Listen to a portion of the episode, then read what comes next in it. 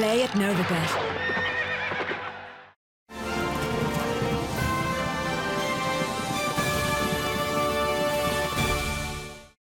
Hello, and a warm welcome to our first Irish Angle show of the new year in association with Novibet. As usual, I have Emma Nagle and Johnny Ward here, and we're going to have a look back over some of the highlights from Christmas, but also last weekend and some of the big things that happened there and some of the big talking points. Emma, Johnny, welcome to the show. Thanks very much, Vinny.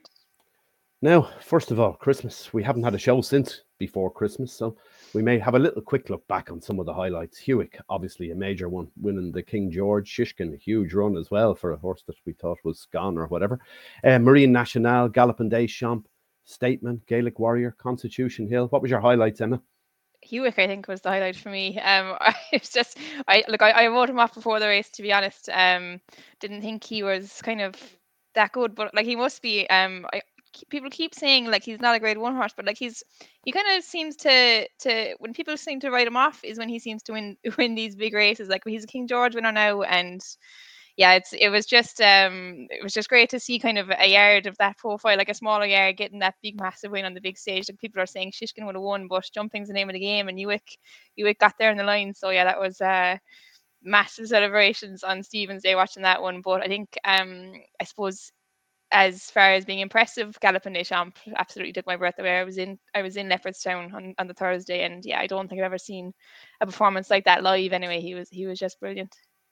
But one thing I have to say myself, just looking back at Hewick, is if you go back to last year's Gold Cup that Galopin Des Champs won in Cheltenham, Hewick was he'd been up there and he dropped back to about fourth when he fell. And I thought, I know Shark was saying afterwards, oh, we, we definitely would have been in the money. And I was thinking, I don't think so. But having seen the run in the King George, you'd have to say, yes, he probably would have. And he may have even nearly won the Gold Cup last year, the way he stayed on. He would, would love the hill, would he? What do you think, Johnny? Yeah, like Hew- Hewick is a he's just a complete outlier, black sheep. Everything that jumps racing isn't anymore. Um, you know, he's a horse that was bought for next to nothing. He's trained by like Shark has had a low strike rate the last few seasons and has had the odd good horse, but most of his horses are modest and kind of struggle to win.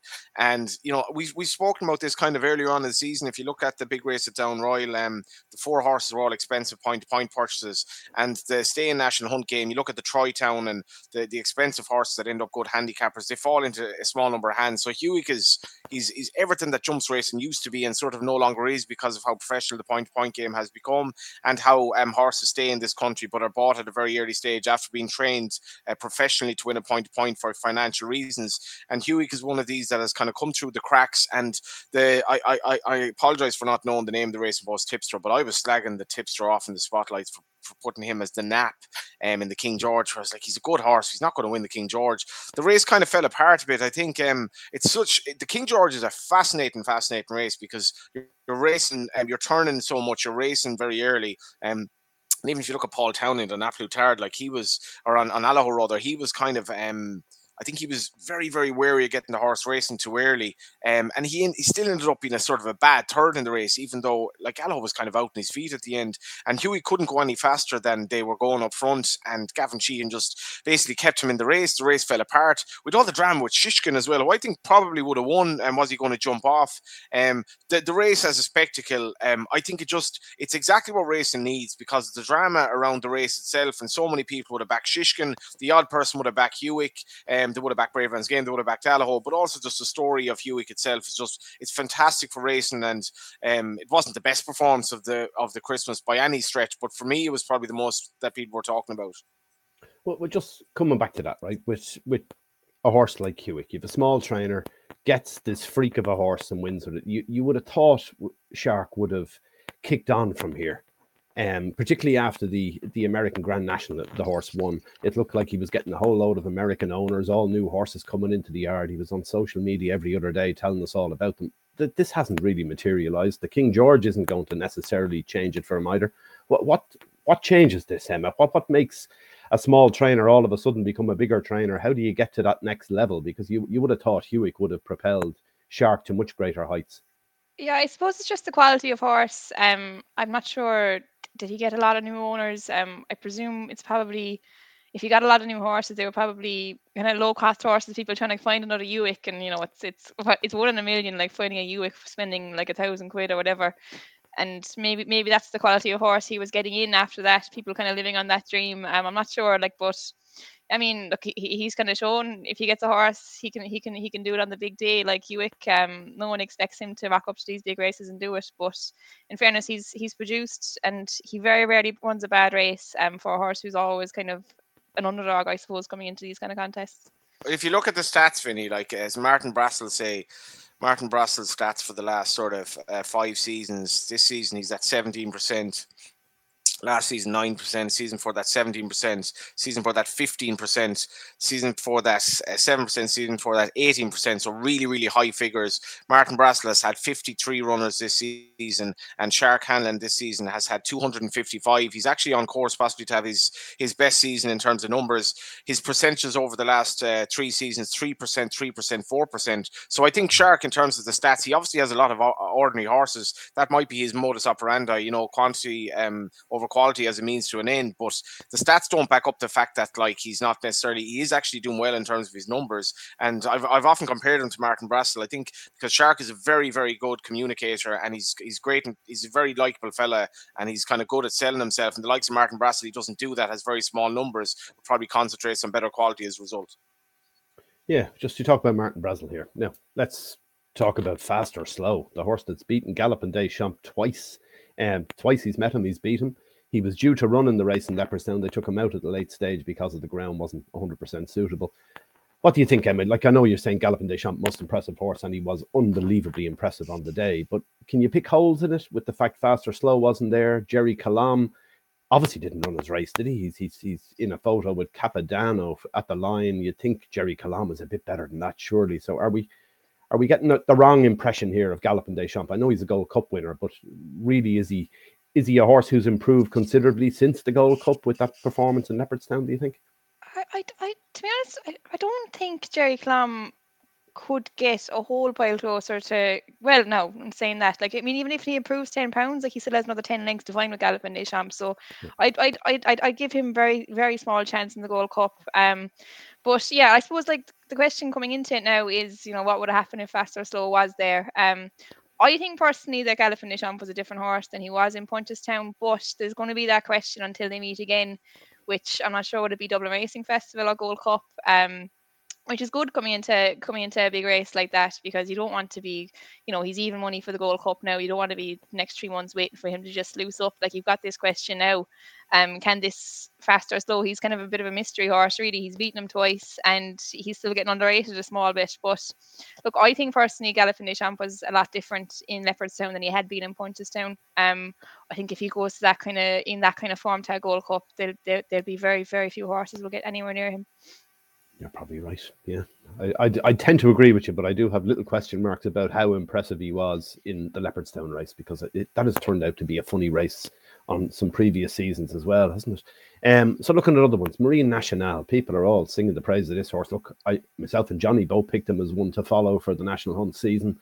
Very impressive last year in the Supreme Novices, and obviously he's did nothing wrong in Leopardstown. Is he another winner, Johnny? Do you think going into Cheltenham? We might have been impressed by him. I bet you didn't lay him at Leopardstown like I did, though. I certainly did not. No. Mm. What made you lay him? I, I, I, I was looking at the ground that day, and Jesus, it was so bad. And like they've said, they said after Royal Bond that this horse once the Royal Bond last season, when in fairness he won, but he wasn't overly impressive. Um, I think he was just after winning the maiden hurdle, and he overcame that mistake at the last. Like his subsequent performance more impressive. Like this was as testing as Leopardstown basically ever is. Maybe the the chase track was the best of it that day, but you know he hadn't jumped a fence, um, and mainly on the ground. And he, I laid him at about sort of 1.6 or something like that. And I, I, I honestly, I was blown away by absolutely blown away by his performance because if if if he genuinely doesn't want that ground and on on pedigree and his performance at Cheltenham when he just left Facile Vega for dead, um, I think he's probably more effective on nicer terrain. Michael O'Sullivan, I I don't I think there was I was reading at the weekend about a change of tactics in the Irish field. I think I don't think there were change of tactics here at all. Actually, I, I feel that Michael O'Sullivan just couldn't really. Michael O'Sullivan decided that this horse is just so well in himself. He's jumping so well, and de Brazil was kind of upsides him. And they went hard, and like visually, I was looking at the race, and I, I didn't look at the times, but I was thinking these are they're going too hard here, and maybe he'll fall into a hole. And um, you know, Oh My Lord was sort of creeping into it and hadn't been asked a question per se. But he, if, if, if you look at him off the back of the last, and he's good horses coming up, um, sort of to, to dispute second or third, and even the horse uh, Monbeg Park in fourth is, is is a good horse and was well backed actually as well. He just eased away again after probably going too hard. His jumping was spectacular.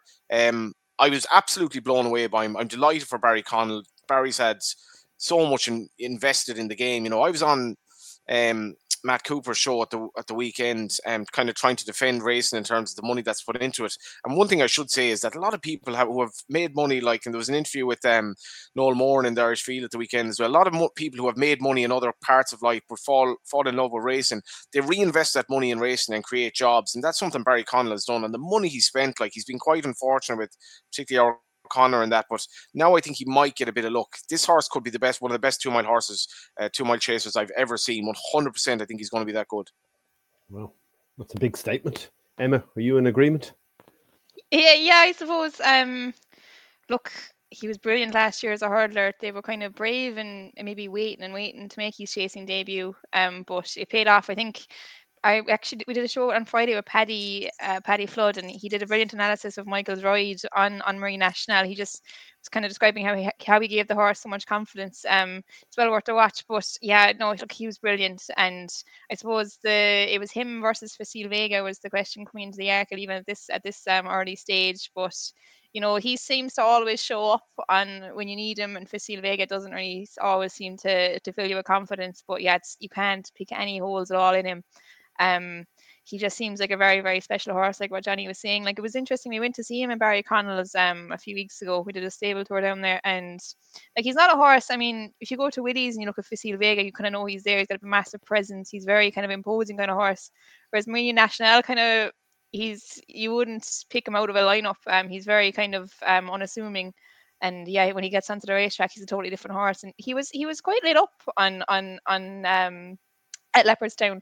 But yeah, Michael handled him brilliantly, and yeah, he's he's he just looks looks like a bit of a freak.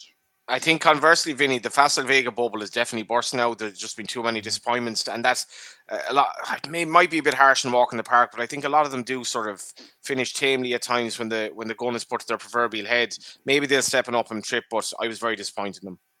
Yeah, I agree. Well, look at another one. Then is Constitution Hill State Man boat ran over the Christmas period. Boat win again. Can anything beat Constitution Hill, Emma?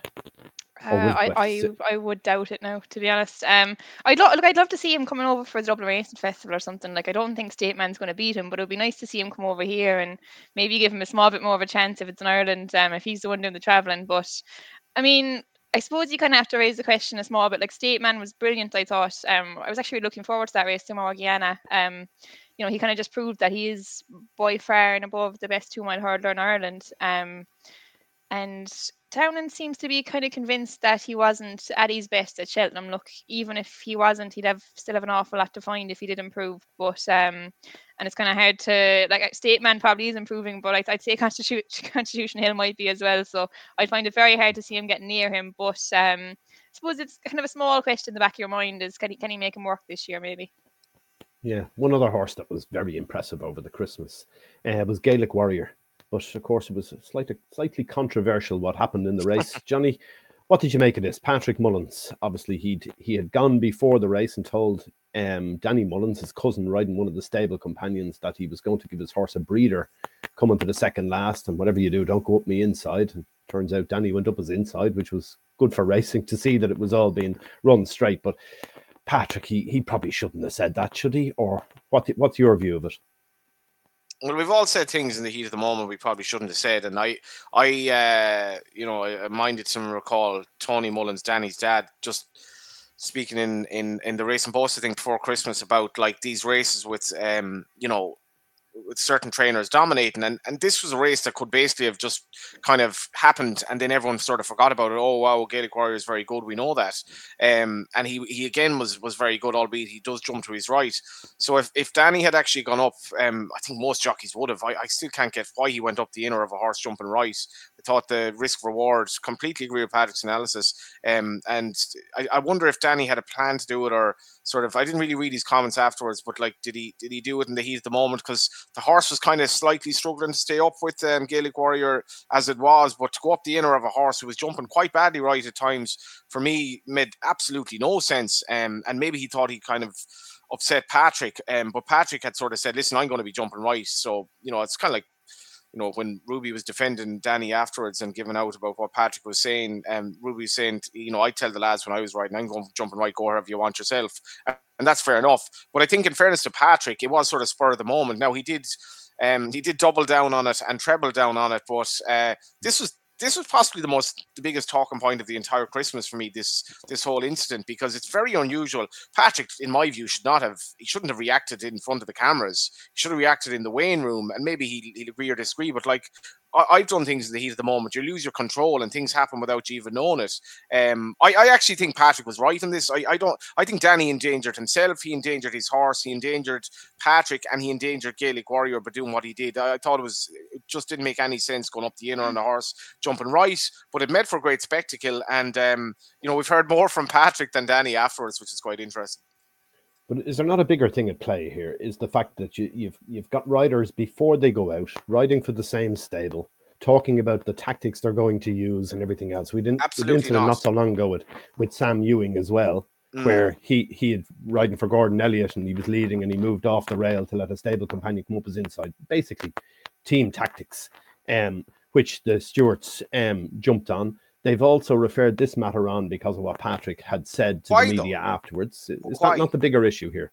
No, no, like no, because there's actually no issue here. The, the, issue you refer to with Sam Ewing, and I think you said at the time, Vinny, this I, I actually don't remember this ever really happening before. I, I, I have no recollection of it of a jockey being done for basically letting a horse up um his inner because you know obviously it was the same stable in the instance of the Gordon Elliott runner. I, I don't see why. I agree with Willie Mullins here. Why was this issue referred? Patrick simply told Danny pre-race there's going to be a gap up the inner. Don't go there because I'm going to be jumping right. That's it. Problem solved. There's nothing to it in my view. Okay, that's fair enough. Yeah, I, I just think I, I'm I'm actually happy to see it referred on. I wrote mm. a blog about it today.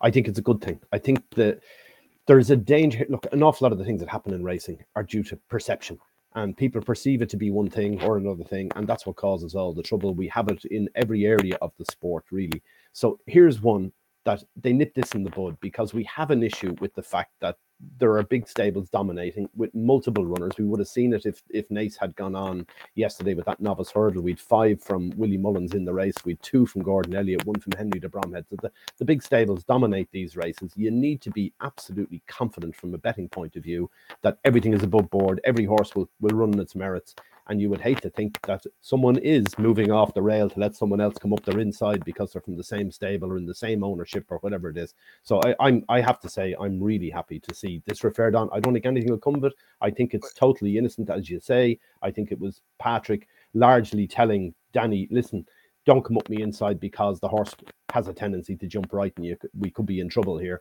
And um, the pair of us basically. So well, I've, I've no issue here, with that. Like, it's more of an issue on the flat, let's be honest. Yeah, yeah, it is to some extent. It's an issue on the flat, but is it not? Is it not? There a chance that it's going to be a bigger issue over jumps because these stables are so dominant and they've so many horses in races. That's that's the issue, particularly in the top races. Well, I, I think this was a, you know, to, to quote Brendan Duke Jr., a strike for the integrity of the game. Danny decided in his in his wisdom, Danny decided, screw this, like I'm riding I'm also riding here for a prize money finishing first. I'm riding for my owner, I'm riding for the horse. And Danny must have felt I have a better chance of winning this race. And he just said, like, you might be my cousin, you might be riding the one of the hottest properties in the yard, but listen, I'm riding my own horse here. And for in terms of the integrity of the game, this is fantastic. I agree. I think it's great for it. That's the, and that's why I think the the authorities needed to refer it on and get it out there in the open exactly what went on and everything else because I think it is good for the game. To be honest with you, to see well, particularly what Danny Mullins did is is very good for the game. Anyway, we shall move on to last weekend. Um, loads of issues here. First one is the fog and Naas, which was really disappointing from all sorts of points of view, particularly that um, Lawlor's and Naas novice hurdle looked like an absolute cracker, Emma. Um, what do you think? They make the right decision? It took a long time to make it, unfortunately, the way that the, the fog was coming and going all day. Yeah, it was definitely the right decision, I think. Um, and look, it, it was kind of hard them. Um, people few people being critical, but I mean, with, with, with, weather like that, it's very, very hard to predict. Like it could be gone in half an hour, it could come back down. Um, I was actually on the way to the Cork hurling match, which was called off with five minutes before the throw-in, which is the same thing again. They just couldn't predict what was going to happen with the fog. Um, and I think like even if um the riders felt it was safe, I don't think they should be running racing of that quality anyway. At least, or I suppose of any quality when the any when spectators don't have a clue what's going on. Um, I was watching it on my phone just the first race, and like you didn't even have commentary. If you had commentary, maybe it would be all right. Um, and you could see them coming up the home straight. You'd have some idea what was going on. But sure, like, what's the point in four or five horses running around in the fog and you've no idea what's going on? Sure, you can't judge the form. Spectators they don't have a clue what's going on. Um, you can't really bet on it either because you don't you don't know what's going on in the races. So it's yeah, it's they definitely made the right decision. Um, it was a tough one. Uh, like a lot of people travel over from England, I think, for the day, but um, there wasn't a whole hell they could do about it either, was there? Well, well, this is the thing. I was looking at in the blog I wrote again. I mentioned this, talking about the fact that um, the turf club clerk of the course, their basic um, decision making here is based on safety for both the horses and the riders. If they if they think that the the horses and riders can see the next obstacle fence and it's it's safe for them to go around, that's the that's what makes a decision about the racing being on or off. But I saw a lot of people on social media last night talking about the fact that like, is it any good having the racing on if the spectators who paid in can't see the action? What do you think, Johnny? Do, do, do we have to take them into account? Or is it is it simply a case, look, if it's safe to race, you race regardless of whether people can see it or not?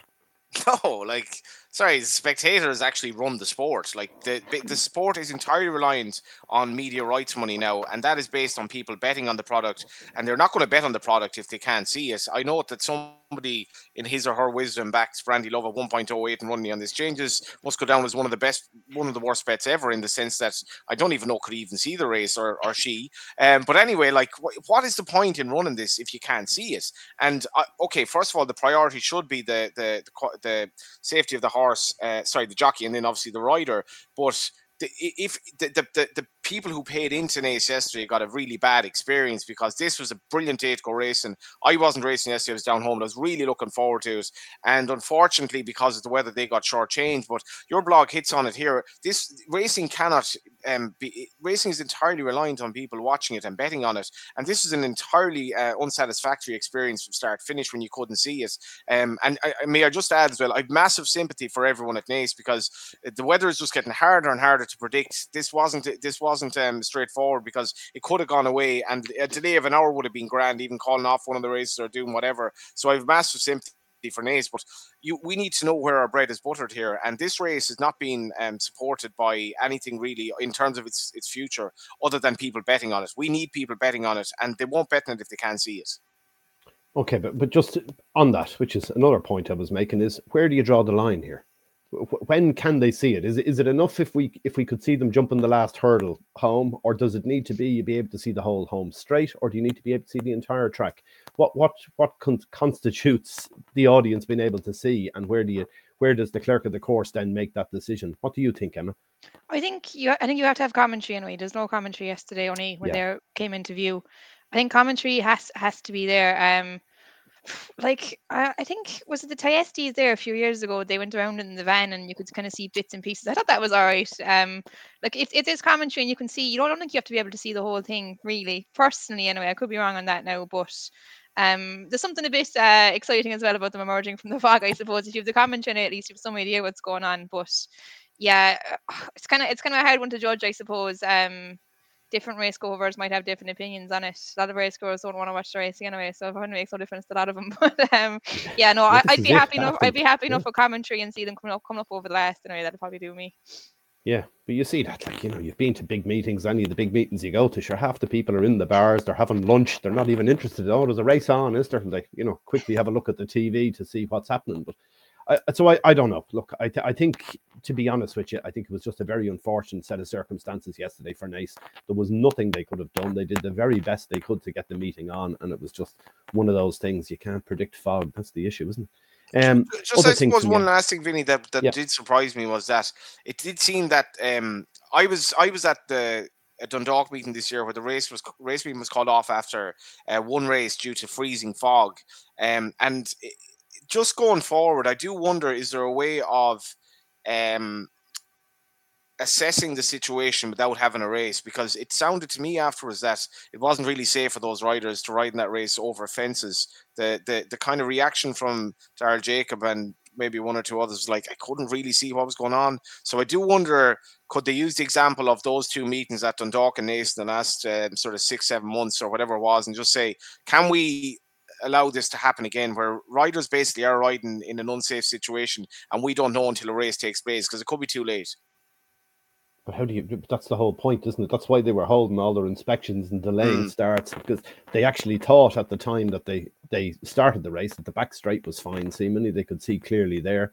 So I, I don't know. Look, at that's the problem with fog, isn't it? Because it can come and go so quickly. Mm. As I was saying yesterday here, at the moment it was cancelled. I'm here in the Curragh, and we had had fog in the morning. It had cleared into clear skies at the very moment that they cancelled that meeting. And I thought, oh gosh, that's a pity. You know, it's probably going to clear for them in Naas. 20 minutes later, we're back in thick fog again in the Curragh. And then another hour later, it had cleared again. And then it only lasted about 20 minutes again, it gone again. So it is a very difficult situation, I suppose, with fog. Anyway, we shall move on to one thing. Yesterday, we saw Ride of the Year in Plumpton. Joe Anderson. I have never seen anything like this, I have to say, on horse called Transmission. Did you see it, Johnny? Emma said she saw some of the highlights of it anyway on social media. Um, most remarkable. He, the horse made a very bad mistake at, at a hurdle on the second circuit. It was a three mile race or whatever. On the second circuit, made a very bad mistake. And when it made the mistake, Joe Anderson was shot up onto the neck of the horse, was hanging underneath the neck of the horse momentarily until he got himself back in the saddle, had no stirrups, went for four hurdles without stirrups, then got them back in eventually. I think one of them had gone in under the saddle behind or something. So by the time he got it back out, but he went on to win the race. I, I don't think I've ever seen such a recovery. Did you see it, Johnny?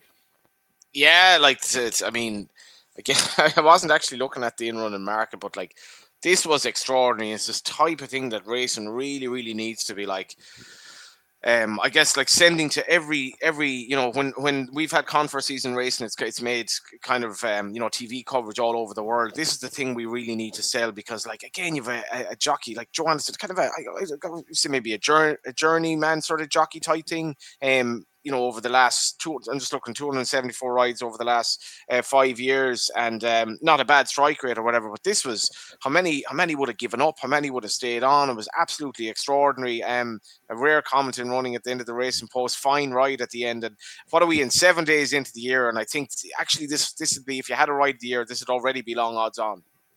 Yeah, I, think that it, I agree with you. Look, people talk about horse racing, and you hear people saying, people who think they know about it, saying, "Oh, the jockey makes no difference. Anyone would have won on that and everything else." And they talk about deriding a lot of the champion jockeys down the years, saying, "Oh, sure, anyone could have won on such and such a horse, like a Constitution Hill or whatever else," which may largely be the case. I don't know, but but these guys have a lot of skill, a lot of bravery, um, that was some performance, in my opinion. And I know going back, God, must be 10, 12 years ago, I remember being over in Boston, Boston College, um, one of the universities there, and they have their their um, American football team. And there was some kid years ago um, in their final, they were playing in whatever final they have in the colleges thing in America. I don't know much about it, but I know that this guy threw a Hail Mary pass anyway in the last seconds and someone got a touchdown.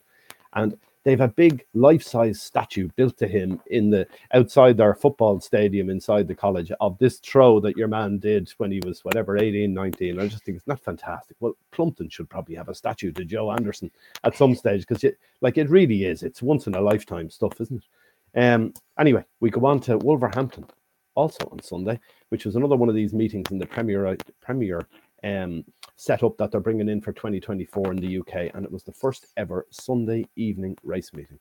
Emma, is this a good idea? No, I, I to be honest, I don't really see um, the attraction point. Like, I Sunday racing was probably opposed when it came in as well, but you know, I think on a Sunday, everyone everyone's kind of mad to watch a bit of sport, which makes sense. But on a Sunday evening, I mean, there's very few things um, very few people I think would be too drawn to watching it. Um, people who are mad to gamble, maybe. Um, like I don't think any any of the any of the the staff at the races want to be there. Of the jockeys, trainers. I mean, look, it's it's kind of easy to say just don't go, but um, like the prize money on offer is so attractive, and like you have to kind of, I suppose, for owners and stuff you have to you have to give the horses good chances of winning good races and stuff. So yeah it's it's a tough one. Um and you'd imagine like uh look, people will gamble on anything, I suppose, and Sunday evening is probably a good time for people with with uh, to, to bet there's not much else on. So you maybe maybe it'll work out for them. That's probably the only thing that'll drive it forward i suppose. It didn't seem to be a whole pile of interest from spectators. You know a few jockeys didn't seem too too happy to be there. Um but i suppose betting betting turnover is all that's going to matter to see if this works out or not yeah well like it just again here you look at sunday racing when they brought it in originally um it was a slow burner in the beginning, but now look at it. Look at Ireland, particularly where all our feature races take place on a Sunday. Um, so it's it's it's the main day of racing in Ireland now is a Sunday when there used to be no racing and a Sunday for hundreds of years. Um, Sunday evening racing could be the next big thing, Johnny. What do you think? I, I don't see it at all, to be honest. Like I was no. I was just saying to you before the show, I was coming back from the train from Galway in the train yesterday and put on the racing post and I was like, next race six minutes and I was sort of like half seven or something. Like, what I was I genuinely was you know the way Christmas kind of can throw you in terms of what day of the week it is. I was like, is this is this actually Sunday? Because I, I this had kind of happened unbeknownst to me, and I started reading up. I'd read your blog, Vinny, as well.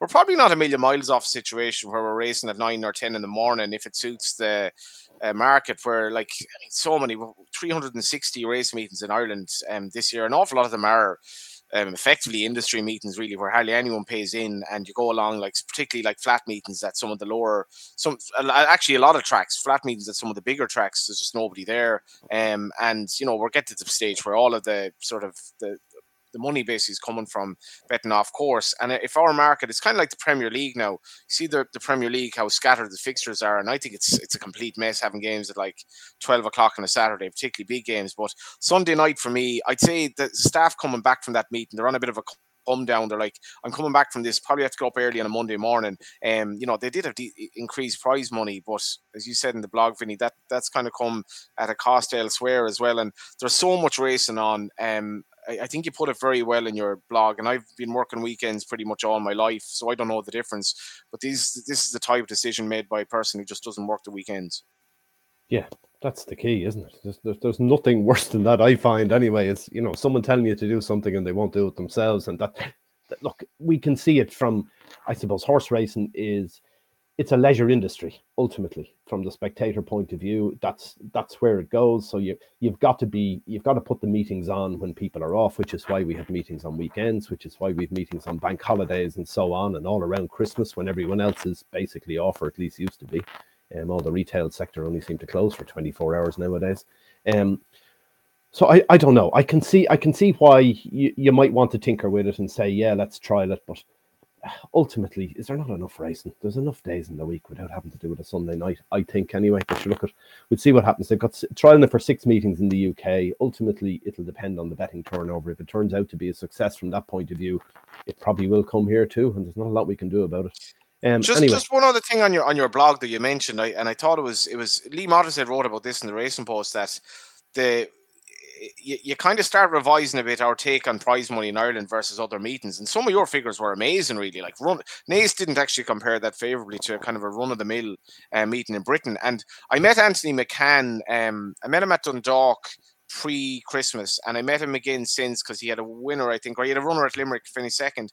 But he was texting me that he was to back his horse uh, on Friday at Wolverhampton, and I completely forgot about it anyway. But the horse was Circles, right? And Circles been um, kind of becoming a little bit frustrating in Ireland, where she's been sort of knocking on the door, but um, hasn't been winning. Just looking back, her last win was in in Ireland was in say in February, and she's finished third, fourth, second, yada yada, and all of this. So he sent her over to Wolverhampton anyway to run. Again, as I said, I forgot about the race. Six thousand three hundred quid to finish first, right? In a race that would have taken less winning and um, would have been less competitive. And that's uh, obviously Sterling onto Euro. So there are actually are, and you look at Slate Lane as well, brilliantly placed by obviously Shrewd Connections. There are very good opportunities in Britain if you look if if you have a good race planner and to, to kind of get to again just finish up the point in this. And you were on about in the blog. I don't think some trainers plan properly. I don't think they either have the time or maybe it's the kind of intuition to do it. But there are definitely opportunities in Britain that are easier and um, actually make a lot more sense than Ireland at the moment. Yeah, I was even making a point about the fact that Plumpton's very easy to get to from an Irish mm. perspective for a race goer, not not necessarily for the horses, but for a race goer going.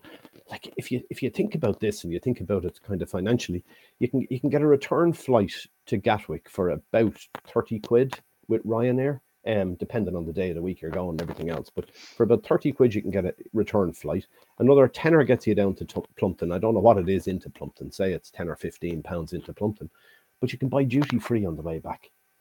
I was looking it up recently because I go to Spain a fair because we've a house over there and I was looking at what you can what you're allowed to bring back and forward with duty free. Um, they're saying you can bring 800 cigarettes.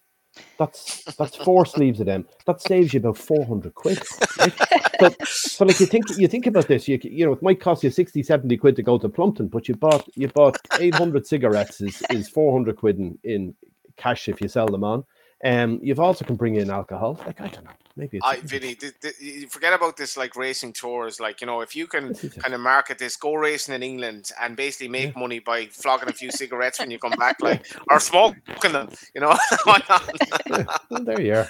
Anyway, we should we should move on to horses to follow. Have you got one each for me? Um, from anything you you want to throw at me? Um, Johnny, have you anything you saw over the Christmas particularly that you think will win soon? there were there were so many. Um, I'm actually going to give. I, I'm- I'm going to give Irish Point now. I, I wasn't sure. I was on with David Jennings on off the ball before Christmas. I think he gave me said whatever race he runs and he'd win. Um, now a few people have said to me, or certainly a mate of mine has said the race was a mess at Leopardstown. It didn't go any gallop and so on and so forth. But he's by Joshua Tree. Um, uh, so he's a he's a kind of a rare enough national hunt pedigree for the time being, anyway. And he'd won over what two and a half at Aintree. Um, but like he was running on proper testing ground at Leopardstown, went, fell asleep in the race, absolutely bolted up. And fair enough, um, his main market rival, um, you know, who made the running was disappointing. But I, I thought Irish Point was brilliant, and I was minded to think um, there was a bit of, I think six to one available for the World Hurdle. Um, got into a bit of um, a, a kind of a friendly debate with the lad who was slagging me about my uh, praise of Irish Point as to what Jack Kennedy would ride in the Stayers' Hurdle tee up or Irish Point, and it will be slightly ground dependent. And we ended up having a friendly bet that it will be um, Irish Point, and I'd be very, very happy with my bet at even money there. Yeah, an interesting thing about that Stayers' Hurdle, world hurdle, whatever you want to call it, depending on the, the era you're from. But you, you would think a conditions hurdle over three miles odd should have a short price favourite each year. Yet it seems to be the hardest puzzle to unravel every single year in Cheltenham. You could nearly bet seven or eight to one the field at this year coming in at this stage, you know. Well, it's kind Um, of waiting for that, like Big Buck's or kind of one of those stars to emerge. And it's a long time since that one has been in that division. Yeah. As they used to say, like the further they go, the more the certainty is, the longer the trip and all that type of thing. But it just doesn't seem to happen for that particular hurdle race for whatever reason. Anyway, Emma, have you one for me? Um, yeah, I suppose there wasn't a whole pile of racing there over the last week so. I'll give one there from um Sabbath Day at Leopardstown in a handicap power hour. I thought he was fairly eye catching. Um, first time in a handicap, rated about 100, 109. He looked a bit green, but he he he made up plenty of ground once he got a bit of light in the straight. Um, I'd say he'll probably win off that handicap mark sooner rather than later.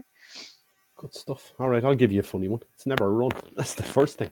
Um, one that was due to run yesterday in Naas and didn't when the, the meeting was cancelled. But it's uh, in the four-year-old bumper. The race meeting's due to be on again on Friday. So hopefully it, we'll have similar declarations and the horse will be in again. Horse called Frogman, trained by Richard O'Brien. It's actually owned by Robert Hall, who used to work for RTE, doing all the racing coverage with Ted Walsh for so many years. And it's first horse Robert has had, and I am told this horse works very well. Richard O'Brien won this race two years ago, and then last year was about to win it again when he sold the horse to Paul Nolan, which went and won the race. So he should really be going for three in a row. Um, horse was five or six to one yesterday. I think it's worth a little bet each way from what I'm hearing. So there you are. Well, look, That- if you do gamble on it, fantastic race, Billy. That that's Yeah. that race is like a mate of mine used to say when we were going racing. Right, that's three I have for the bumper. So, and he'd be t- putting it down in the race card. I had three tips for that bumper yesterday, and I wasn't even looking for them. And it's just like four-year-old bumpers in January are obviously the way to go. That's great fun, isn't it? Yeah, yeah. But just follow Richard O'Brien. You can't go far wrong, anyway. Is the first thing with that. Um, but if you are gambling, do gamble responsibly. And we shall see you all again soon. So make sure to subscribe to our channel if you haven't already, and follow up on all the stuff we have. Emma will be coming back with our eye catchers, I presume, on Wednesday again. Emma, will you? Yeah, and we have form scan on Friday as well. Ah, sure, perfect. It's all great stuff. Yeah, three times a week we're at it now. Well, Emma is. I'm not. I have to say, neither is Johnny for that matter. But look, we'll see you all again next week for this show. Thanks for joining us. Bye for now.